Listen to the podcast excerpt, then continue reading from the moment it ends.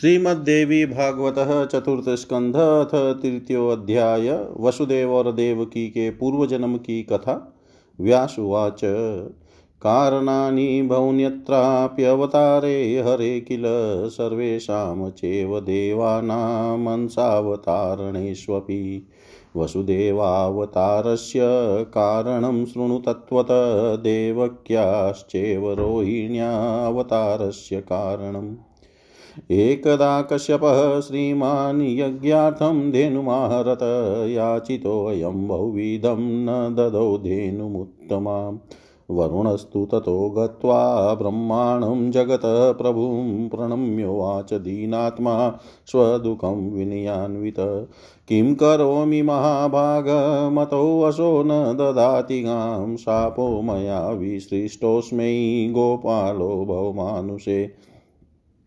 भार्ये द्वे अपि तत्रैव भवेतां च अतिदुःखिते यतो वत्सा रुदन्त्यत्र मातृहीना सुदुःखिता मृतवत्सादितिस्तस्माद् भविष्यति धरातले कारागारनिवासा च तेनापि बहु दुःखिता व्यासुवाच तच्छ्रुत्वा वचनं तस्य यादोनाथस्य पद्मभूसमाहूय मुनिं तत्र तमुवाच प्रजापति। कस्मात् त्वया महाभागलोकपालस्य धेनव हृता पुनर्न दत्ताश्च किमन्यायं करोषि च। जानन न्यायं महाभाग परवित्तापहारणं कृतवान् कथम् अन्यायं सर्वज्ञोऽसि मामते अहो लोभस्य महिमा महतोऽपि न मुञ्चति। लोभं नरकदं नूनं पापाकर्मसम्मतम् कश्यप कश्यपोऽपि न तं त्यक्तुं समर्थः किं करोम्यहं। सर्वदेवाधिकस्तस्मान् लोभो वै कलितो मया। धन्यास्ते मुनयः शान्ता, जितो ये लोभ एव च वैखानशेषं परै प्रतिगः पराङ्मुखे। संसारे बलवान् शत्रुर्लोभोऽमेध्योऽवर कश्यपोऽपि दुराचार, कृतस्नेहो दुरात्मना। ब्रह्मापि तं शशापात कश्यपं पुनि मुनिशतमं मर्यादारक्षणार्थमी पौतरं परं वल्लभम् अंशेन त्वं पृथिव्यां वै प्राप्य जन्म यदोकुले भार्याभ्यां संयुतस्तत्र गोपाल त्वं करिष्यसि व्यासुवाच।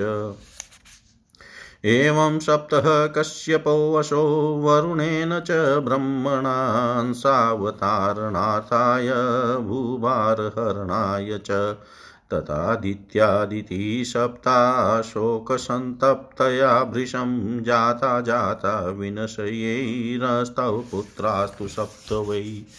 जनमे जयवाच कस्मादित्या च भगिनी सप्तेन्द्रजननी मुने कारणं वद शापे च शोकस्तु मुनिशतं। श्रुतुवाच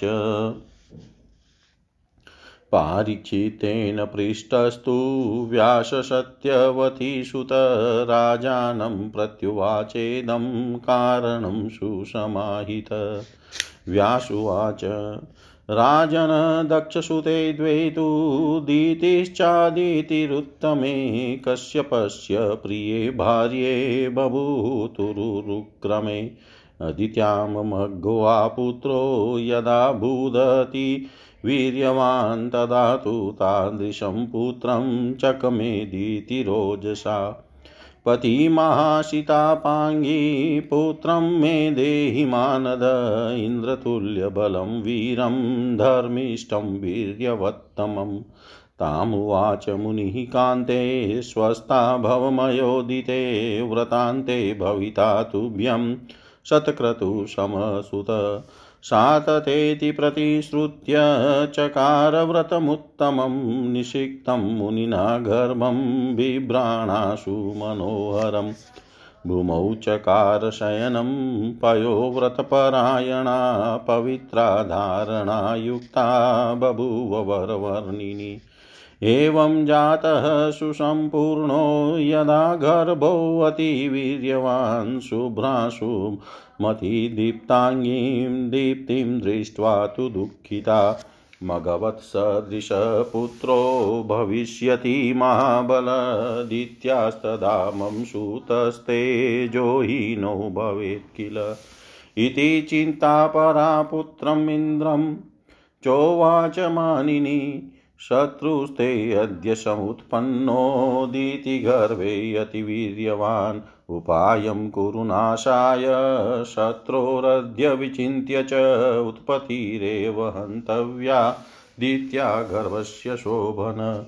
वीक्षय तामसितापाङ्गीं सपत्नीभावमास्थितां। दुनोति हृदये चिन्ता, सुखमर्म विनाशिनी। रा, राजयक्षमेव समृद्धो नष्टो नैव भवेद्रिपु। तस्मादङ्कुरितं हन्याद् किल? लोहशङ्कुरिव क्षिप्तो गर्भो वै हृदये मम येन केनाप्युपायेन पातयाद्य शतकृतौ। सामदानबलेनापि हिंसनीयस्त्वया सुतदित्या गर्वो महाभाग मम चेदिच्छसि प्रियम्। व्यासुवाच श्रुत्वा मातृवच शक्रो विचिन्त्य मनसा तत जगामा परमातुष समीपममराधिप ववन्दे विनयात् पादोदित्याः पापमति नृप प्रोवाच विनयेनाशो मधुरं विषगर्भितम्। इन्द्र उवाच मातस्त्वं व्रतयुक्ता क्षीणदेहाति दुर्बला सेवार्थमिह सम्प्राप्त किं कर्तव्यं वदस्व मे। पादसंवाहनं तेऽहं करिष्यामि पतिव्रते गुरुशुश्र शृणात् पुण्यं लभते गतिमक्षयाम्। न मे किमपि भेदोऽस्ति तथादित्या शपे किल इत्युक्त्वा चरणौ स्पृष्ट्वा संवाहनपरोऽभवत् संवाहनसुखं प्राप्य निद्रामापशुलोचना श्रान्ता व्रतकृशा सुप्ता विश्वस्ता परमा सती तामनिद्रावसमापन्नां विलोक्य प्राविशतनुम् रूपं कृत्वातिसूक्ष्मं च शस्त्रपाणिसमाहित उदरं प्रविवेशाशु तस्या योगबलेन वै गर्भं च कर्तं वज्रेण सप्तधा रुरोध च तदा बालो वज्रेणाभिहतस्तथा मारुदेति शनैर्वाक्यमुवाच मघवान्नमुम् सकलानि पुनः सप्त सप्तधा कथितानि च तदा चेकोनपञ्चाशन्मरुतश्चाभवन् नृप। तदा प्रबुधा सुदति ज्ञात्वा गर्भं तथा कृतम् इन्द्रेण चलरूपेण चुकोपभृशदुःखिता। भगिनी कृतं तु सा बुद्ध्वा शशापकुपिता तदा। अदितिं मघवन्तं च सत्यव्रतपरायण। यथा ते कथितो गर्भस्तव पुत्रेण छद्मना तया तथा तनाशमायातु राज्यं त्रिभुवनस्य तु यथा गुप्तेन पापेन मम गर्भो निपातित। अदित्या पापचारिण्या यथा मे घातितसुत तस्या पुत्रास्तु नश्यन्तु, जाता जाताः पुनः पुनः।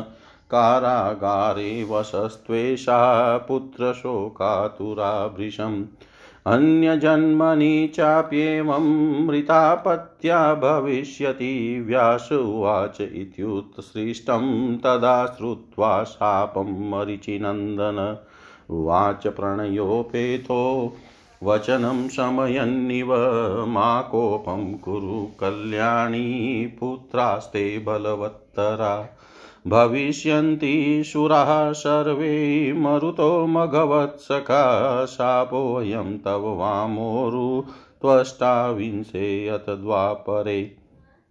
हंसेन मानुषं जन्म प्राप्य भोक्ष्यति भामिनी वरुणेनापि दतोऽस्ति शापसन्तापितेन च।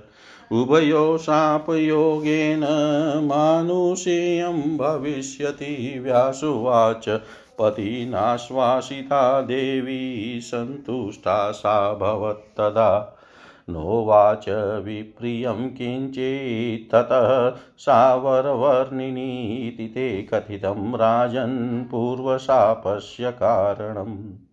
अदितिदेवकी जाता श्वासेन नृपशतम्। अदितिदेवकी जाता श्वासेन नृपशतम्।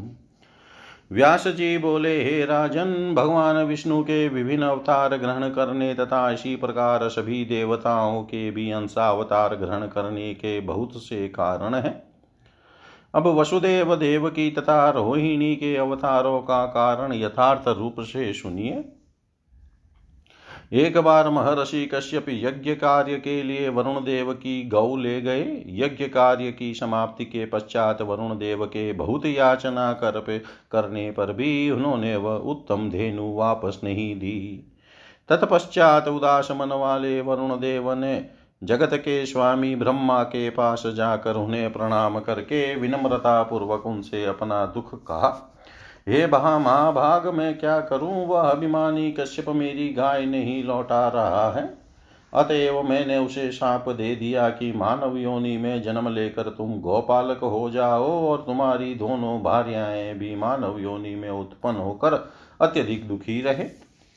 मेरी गाय के बछड़े माता से युक्त होकर अति दुखित है और रो रहे हैं। अतएव पृथ्वी लोक में जन्म लेने पर यह अदिति भी मृत वत्सा होगी।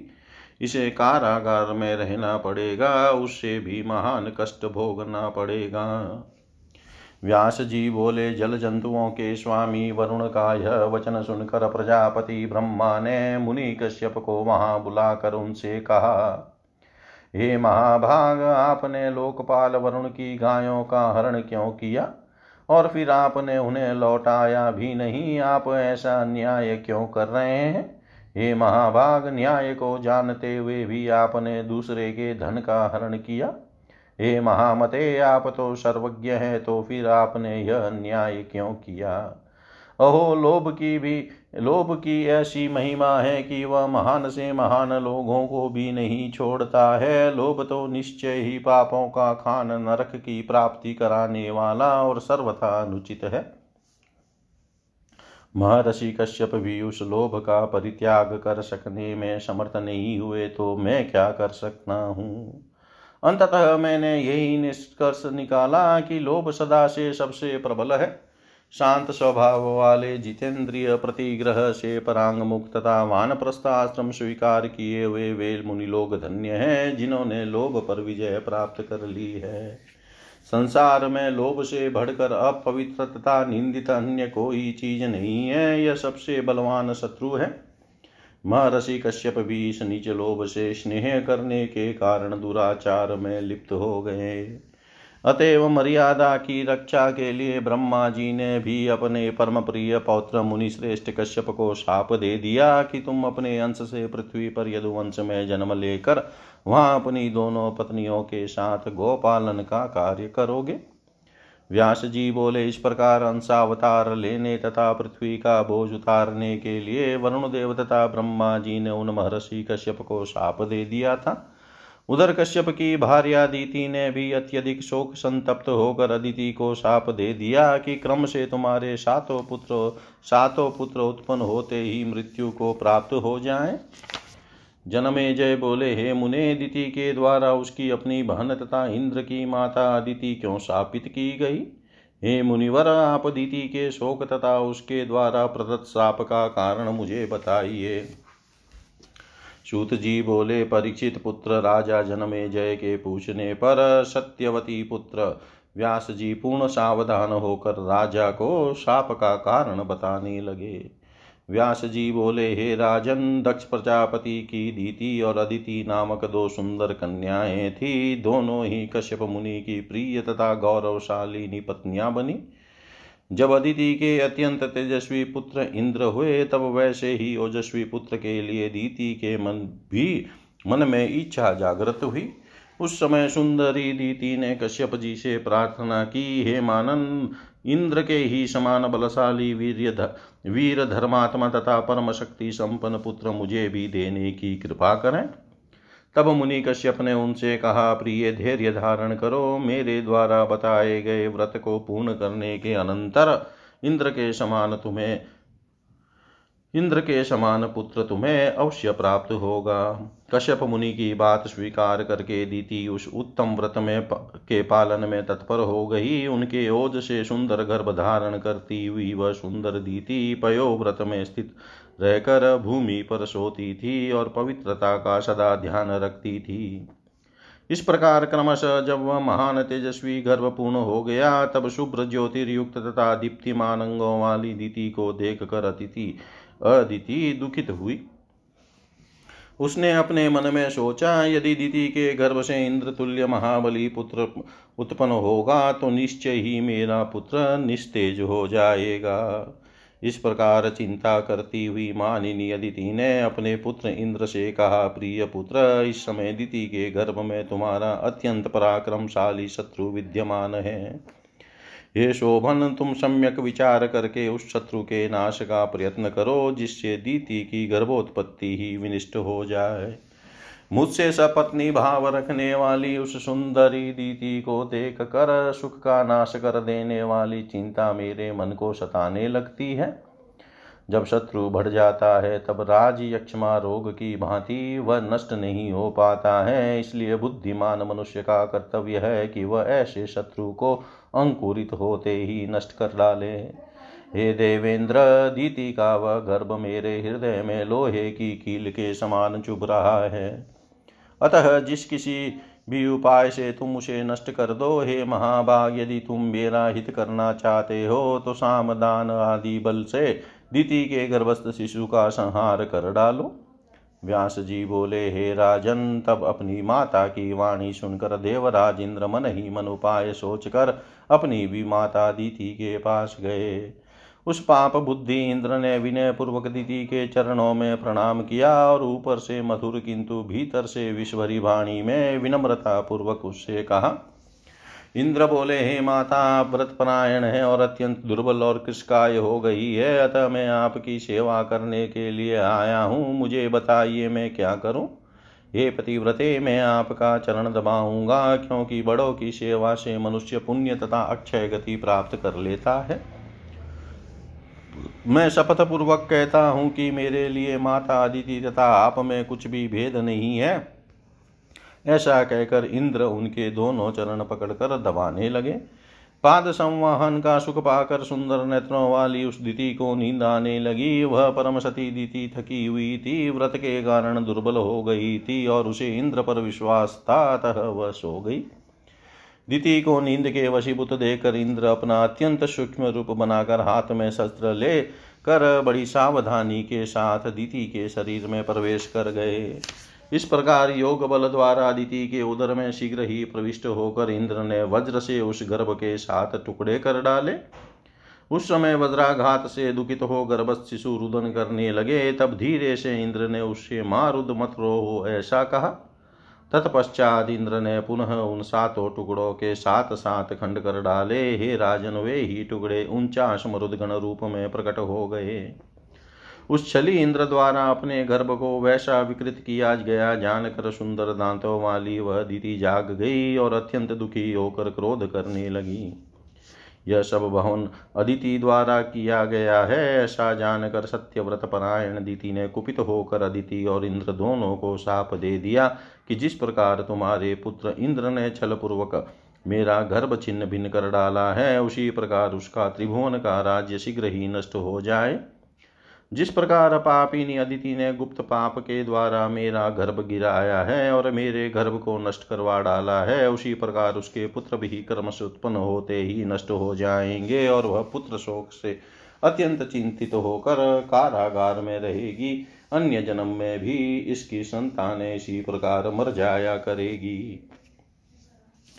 व्यास जी बोले, इस प्रकार मरिचि पुत्र कश्यप ने अदिति प्रदत्त साप को सुनकर उसे सांत्वना देते हुए प्रेम पूर्वक यह वचन कहा ये कल्याणी, तुम क्रोध मत करो, तुम्हारे पुत्र बड़े बलवान होंगे। वे सब उनचास मरुद देवता होंगे जो इंद्र के मित्र बनेंगे।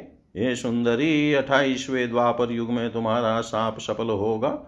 उस समय अदिति मनुष्य योनि में जन्म लेकर अपने किए कर्म का फल भोगेगी। इसी प्रकार दुखित वरुण ने भी उसे साप दिया है। इन दोनों सापों के संयोग से यह अदिति मनुष्य योनि में उत्पन्न होगी। व्यास जी बोले, इस प्रकार पति कश्यप के आश्वासन देने पर अदिति संतुष्ट हो गई और वह पुनः कोई अप्रिय वाणी नहीं बोली। हे राजन, इस प्रकार मैंने आपको अदिति के पूर्व साप का कारण बताया। हे नृप श्रेष्ठ वह अदिति अपने अंश से देव की रूप, के रूप में प्रकट। वह वही अदिति अपने अंश से देवकी के रूप में उत्पन्न हुई थी। श्रीमद भागवते महापुराणी अष्टादश सहस्रायां संहितायां चतुर्थस्कन्धे द्वितीया अदित्यै शापदानं नाम तृतीयोऽध्यायः सर्वं श्रीशां सदाशिवार्पणम् अस्तु। ॐ विष्णवे नमः। ॐ विष्णवे नमः ॐ विष्णवे नमः ॐ विष्णवे नमः। श्रीमद्देवी भागवत चतुर्थस्कंध चतुर्थो अध्याय व्यास जी द्वारा जन्मे जय को माया की प्रबलता समझाना राजोवाच। विस्मितोऽस्मि महाभाग श्रुत्वाख्यानं महामते संसारोऽयं पापरूपः कथं मुचेत बन्धनात्। कश्यपश्यापि दायादस्त्रिलोकी विभुवे सति कृतवानीदृशं कर्म को न कुर्या गर्भे प्रविश्य बालस्य हननं दारुणं किल सेवामिषेण मातुश्च, कृत्वा शपथमद्भुतम् शास्ताधर्मस्य गोप्ता च, त्रिलोक्या पतिरप्युतः कृतवानीदृशं कर्म को न कुर्याद् साम्प्रतम्। पितामहा मे सङ्ग्रामे कुरुक्षेत्रे अतिदारुणं कृतवन्तस्तथाश्चर्यं दुष्टं कर्म जगद्गुरो। भीष्मो द्रोणः कृपः कर्णो धर्मांसोऽपि युधिष्ठिरः सर्वे विरुद्धधर्मेण वासुदेवेन नोदिता। असारतां विजानन्तः संसारस्य सुमेधस देवाशाश्च कथं चक्रुर्निन्दितं धर्मतत्परा। काष्ठाधर्मस्य विप्रेन्द्र प्रमाणं किं विनिश्चितं चलचितोऽस्मि सञ्जातः श्रुत्वा चेतत्कथानकम् आप्तवाक्यं प्रमाणं चेदाप्तकपरदेहवान् पुरुषो विषयाशक्तो रागी भवति सर्वथा। रागो द्वेषो भवेनु मतनाशादसंशयं द्वेषादसत्यवचनं वक्तव्यं स्वार्थसिद्धये। जरासन्धविदा जरासन्धविगाथार्थं हरिणां सत्त्वमूर्तिनाक्षलेन रचितं रूपं ब्राह्मणस्य विजानता तदाप्तः कं प्रमाणं किं सत्त्वमूर्तिरपीदृश अर्जुनोऽपि तथैवात्र कार्ये यज्ञविनिर्मिते। कीदृशोऽयं कृतो यज्ञ किमर्थं संवर्जितः परलोकपदार्थं वा यशसे वान्यथा किल?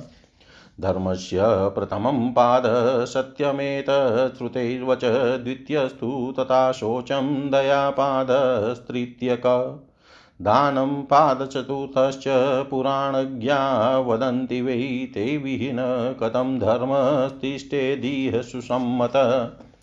धर्महीनं कृतं कर्मं कथं तत्फलदं भवे धर्मे स्थिरामति क्वापि न कस्यापि प्रतीयते। छलातञ्च यदा विष्णुवामनोऽभुजग् जगत्प्रभु, येन वामनरूपेण वञ्चितोऽसो असो बलिनृपः। विहता शतयज्ञस्य वेदाज्ञा परिपालक, धर्मिष्ठो दानशीलश्च सत्यवादी जितेन्द्रिय। स्थानात् प्रबंसितो कस्माद्विष्णुना प्रभविष्णुना जितं केन तयो कृष्णबलिना वामनेन वा। छलकर्मविदा चायं सन्देहोऽत्र महान् मम, वञ्चयित्वा वञ्चितेन सत्यं वद द्विजोत्तम। पुराणकर्ता त्वमसि धर्मज्ञश्च महामती व्यासुवाच जितं वै बलिना राजन् दत्तायेन च मेदिनी। त्रिविक्रमोऽपि नाम्ना यः प्रथितो वामनो भवचलनार्थमिदं राजन् वामनत्वं नराधिप। सम्प्राप्तं हरिणा भूयो द्वारपालत्वमेव च सत्स्यादन्यतरनास्ति मूलं धर्मस्य पार्थिव। दुःसाध्यं देहिनां राजन सत्यं सर्वात्मना किल माया बलवती भूप त्रिगुणा बहुरूपिणी। येदं निर्मितं विश्वं गुणैः सबलितं त्रिभिः तस्माच्छलवता सत्यं कुतोऽविधं भवे नृप मिश्रेण जनिता चैव स्थितिरेषा सनातनी वेकानशाश्च मुनयो निसङ्गा निष्प्रतिग्रहा। सत्ययुक्ता भवन्त्यत्र वितरागा गतस्पृहा दृष्टान्तदर्शनार्थाय निर्मितास्ते च तादृशः। अन्यत् सर्वं सबलितं गुणैरेभिः, स्त्रीभिः नृपनेकं वाक्यं पुराणेषु वेदेषु नृपशतम् धर्मशास्त्रेषु चाङ्गेषु सगुणैः सगुणः सगुणं कुर्य निर्गुणो न करोति वै। गुणास्ते मिश्रिताः सर्वे न पृथग्भावसङ्गता निर्वलिगे स्थिरे धर्मे मति कस्यापि न स्थिरा। भवोद्भवे महाराज, मायया मोहितस्य वै इन्द्रियाणि प्रमाथीनि तदाशक्तं मनस्तथा। करोति विविधान् भावान् गुणैस्ते प्रेरितो वृषं ब्रह्मादिस्तम्भपर्यन्ता प्राणिनः स्थिरजङ्गमः। सर्वै मायावशा राजन् सानुक्रीडति तेरिह सर्वान् वै मोयत्येषा विकुर्वत्य निशं जगत्। असत्यो जायते राजन् कार्यवान् प्रथमं नर इन्द्रियार्थाश्चिन्तयानो न प्राप्नोति यदा नरः। तदर्थं छलमादते, छलात् पापे प्रवर्तते, कामक्रोधश्च, लोभश्च वैरिणो बलवत्तरः। कृताकृतं न जानन्ति प्राणिनस्तद्वशम्। कृताकृतं न जानन्ति प्राणिनस्तद्वशं गता। विभवे सत्यहङ्कारः प्रबलः प्रभृत्यपि। अहङ्काराद्भवेन्मोहो मोहान् मरणमेव च। सङ्कल्पा भवस्तत्र विकल्पाः प्रभवन्ति च। ईर्ष्यासूया तथा द्वेष प्रादुर्भवति ते चेतसि आशा तृष्णा तथा दैन्यं दम्भोऽधर्ममतिस्तथा प्राणिनां प्रभवन्त्येते भावा मोहसमुद्भवा, यज्ञदानानि तीर्थानि व्रतानि नियमास्तथा। अहङ्काराभिभूतस्तु करोति पुरुषोऽन्वहम् अहं भावं कृतं सर्वं प्रभवे द्वै न शोचव्रतवतः। रागलोभात् कृतं कर्मं सर्वाङ्गं सुधिवर्जितं प्रथमं द्रव्यशुद्धिश्च दृष्टव्या किल? अद्रोहेणार्जितं द्रव्यं प्रशस्तं धर्मकर्मणि द्रोहार्जितेन द्रव्येण यत् करोति शुभं नर। विपरीतं भवेतत्तु फलकाले नृपोत्तम मनोवति निर्मलं यस्य च सम्यक् फलभाग् भवेत्। तस्मिन् विकारियुक्ते तु न यथार्थफलं लभेत् कर्तारः कर्मणां सर्वै आचार्या ऋत्विजादय। स्युस्ते विशुद्धमनस्त स्युस्ते विशुद्धमनसस्तता पूर्णं भवेत् फलं देशकालक्रियाद्रव्यकर्तॄणां शुद्धता यदि मन्त्राणां च तदा पूर्णं कर्मणां फलमश्नुते शत्रूणां नाशमुद्दिश्य स्ववृद्धिं परमां तथा करोति सुकृतं तदवद्विपरीतं भवेत् किल? स्वार्थासक्तः पुमा नित्यं न जानाति शुभाशुभम् देवाधिनः सदा कुर्यात् पापमेव न सत्कृतं। प्राजापत्यासुरा सर्वै असुराश्च तद् तदुद्भवा। सर्वे ते स्वार्थनिरताः परस्परविरोधिनः सत्त्वोद्भवाः। सुराः सर्वेऽप्युक्ता वेदेषु मानुषाः। रजोद्भवास्तामसास्तु तिर्यञ्चः परिकीर्तितः।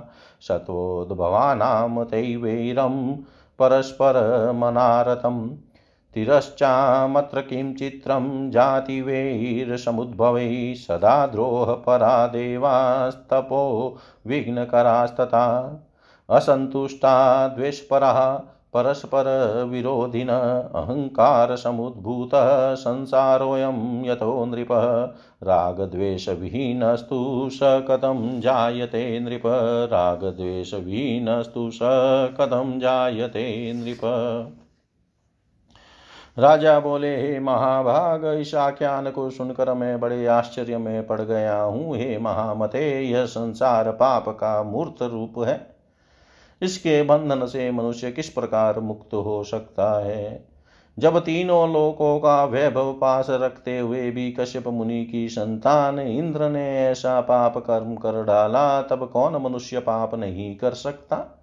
अद्भुत शपथ लेकर सेवा के बहाने माता के गर्भ में प्रविष्ट होकर बालक की हत्या करना तो बड़ा भयानक पाप है। सबके शासक, धर्म के रक्षक और तीनों लोकों के स्वामी इंद्र ने जब ऐसा निंदित कर्म कर डाला, तब फिर दूसरा कौन नहीं करेगा? ये जगत गुरु मेरे पितामह लोगों ने भी कुरुक्षेत्र के संग्राम में ऐसा ही विस्मयकारी दारुण और निंदित कर्म किया था। भीष्म द्रोण कृपाचार्य कर्ण तथा धर्म के अंशरूप युधिष्ठर, इन सभी ने भगवान श्री कृष्ण की प्रेरणा से धर्म विरुद्ध कर्म किया था।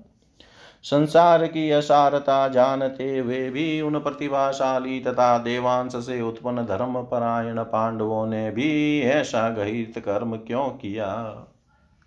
हे द्विजेंद्र, यदि ऐसी बात है तो धर्म पर किसकी आस्था होगी और धर्म के विषय में सैद्धांतिक प्रमाण ही क्या रह जाएगा?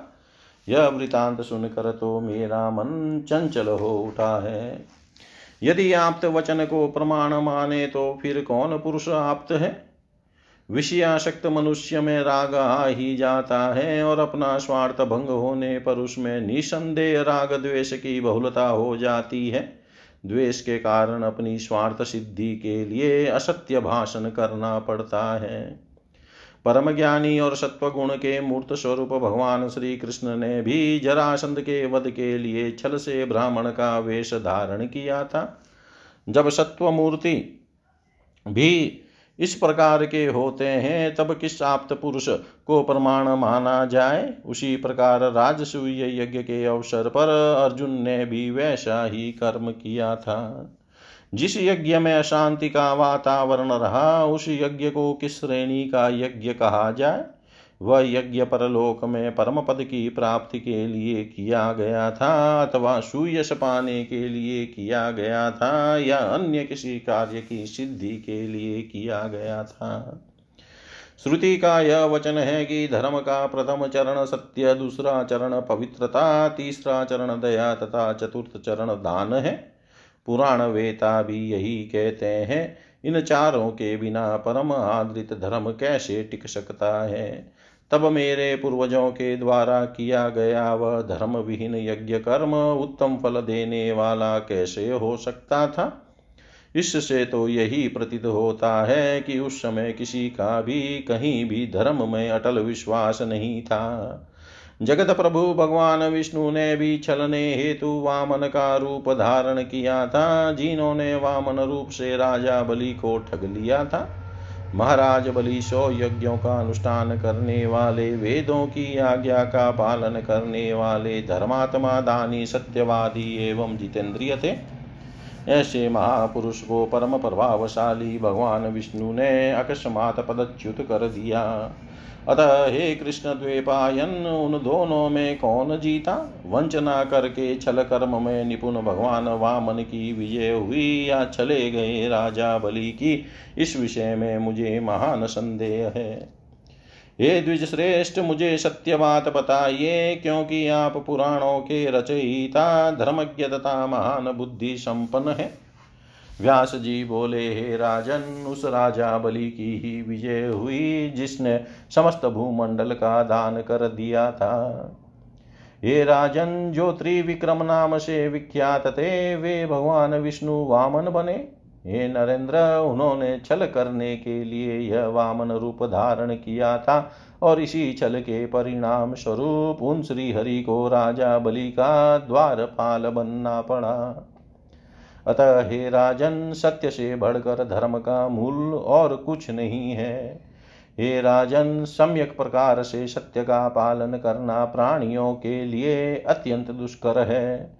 अनेक रूप धारण करने वाली त्रिगुणात्मिका माया बड़ी बल बलवती है।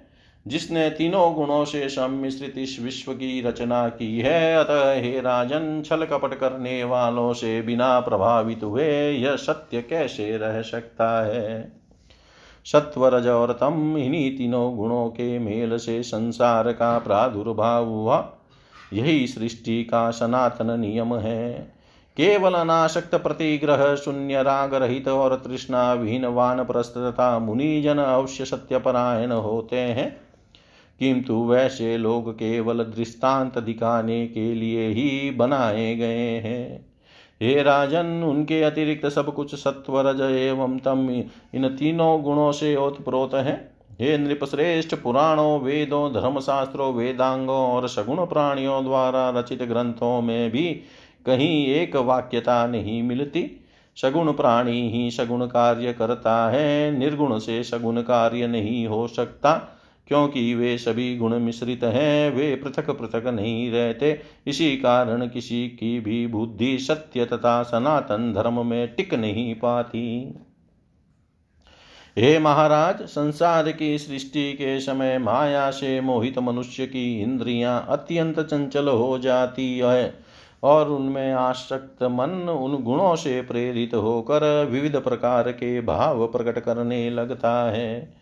हे राजन ब्रह्मा से लेकर तृण पर्यंत स्थावर जंगम सभी प्राणी माया के वशीभूत रहते हैं और वह माया उनके साथ क्रीड़ा करती रहती है। यह माया सभी को मोह में डाल देती है और जगत में निरंतर विकार उत्पन्न किया करती है। हे राजन, सर्वप्रथम अपना कार्य सिद्ध करने के लिए मनुष्य असत्य का सहारा लेता है। उस समय इंद्रियों के विषयों का चिंतन करते हुए जब मनुष्य अपना अभिष्ट नहीं पाता तो वह उसके लिए छल करने लगता है। इस प्रकार छल के कारण वह पाप में प्रवृत्त हो जाता है। काम क्रोध और लोभ मनुष्य, मनुष्यों के सबसे बड़े शत्रु हैं। इनके वश में होने के कारण प्राणी कर्तव्य, अकर्तव्य को नहीं जान पाते। ऐश्वर्य बढ़ जाने पर अहंकार और भी बढ़ जाता है। अहंकार से मोह उत्पन्न होता है और मोह से विनाश हो जाता है। मोह के कारण मनुष्य के मन में अनेक प्रकार के संकल्प विकल्प होने लगते हैं। उस समय मन में ईर्ष्या असूया तथा द्वेष उत्पन्न हो जाते हैं। प्राणियों के हृदय में आशा, तृष्णा, दीनता, दम्भ और अधार्मिक बुद्धि ये सब उत्पन्न हो जाते हैं। ये भावनाएँ प्राणियों में मोह से ही उत्पन्न होती है। यज्ञ दान तीर्थ व्रत और नियम जो कुछ भी सत्कर्म है, उन्हें भी मनुष्य अहंकार के ही वशीभूत होकर निरंतर करता है। उनका हम भाव से किया गया सारा कार्य वैसा नहीं होता, जैसा कि शुद्ध अंतकरण से किया जाता है। आसक्ति एवं लोभ से किया हुआ कोई भी कर्म सर्वथा शुद्ध होता है। बुद्धिमान मनुष्य को चाहिए कि वे सर्वप्रथम द्रव्य शुद्धि पर विचार कर ले। द्रोह रहित कर्म करके अर्जित किया हुआ धन धन धर्म कार्य में प्रशस्त माना गया है। ये नृपश्रेष्ठ द्रोह पूर्वक उपार्जित किए हुए द्रव्य के द्वारा मनुष्य जो उत्तम कार्य करता है, समय आने पर उसका विपरीत फल प्राप्त होता है। जिसका मन परम पवित्र है, वही पूर्ण फल का अधिकारी होता है, और मन के विकार पूर्ण रहने पर उसे यथार्थ फल नहीं मिलता। जब कर्म कराने वाला ऋत्विक आचार्य आदि लोगों का चित शुद्ध रहता है, तभी पूर्ण फल प्राप्त होता है। यदि देश, काल, क्रिया, द्रव्य, करता और मंत्र इन सब की शुद्धता रहती है, तभी कर्मों का पूरा फल प्राप्त होता है। जो मनुष्य शत्रुनाश तथा अपनी अभिवृद्धि के उद्देश्य से पुण्य कर्म करता है तो उसे भी वैसा ही विपरीत फल मिलता है। स्वार्थ में लिप्त मनुष्य शुभाशुभ का ज्ञान नहीं रख पाता और देवाधीन होकर सदा पाप ही किया करता है, पुण्य नहीं। प्रजापति ब्रह्मा से ही देवता उत्पन्न हुए हैं और उन्हीं से असुरों की भी उत्पत्ति हुई है। वे सब के सब स्वार्थ में लिप्त होकर एक दूसरे के विरुद्ध काम करते हैं। वेदों में कहा गया है कि सत्व गुण से सभी देवता, रजो गुण से मनुष्य तथा तमो गुण से पशु, पक्षी आदि त्रियक योनि के जीव उत्पन्न होते हैं। अतएव जब सत्व गुण से उत्पन्न देवताओं में भी निरंतर आपस में वैर भाव रहता है, तब पशु पक्षियों में परस्पर जाति वैर उत्पन्न होने में क्या आश्चर्य। देवता भी सदैव द्रोह में तत्पर रहते हैं और तपस्या में विघ्न डाला करते हैं। ये नृप, वे सदा संतुष्ट रहते हुए द्वेष परायण होकर आपस में विरोध भाव रखते हैं। अतः हे राजन, जब यह संसार ही अहंकार से उत्पन्न हुआ है, तब वह राग द्वेष से हीन हो ही कैसे सकता है? इति श्रीमद्देवी भागवते महापुराणे अष्टादशसाहस्रयां संहितायां चतुर्थस्कन्धे अधमजगतः स्थितिवर्णनं नाम चतुर्थोऽध्याय। सर्वं श्रीशां सदाशिवार्पणम् अस्तु। ॐ विष्णवे नमः, ॐ विष्णवे नमः, ॐ विष्णवे नमः।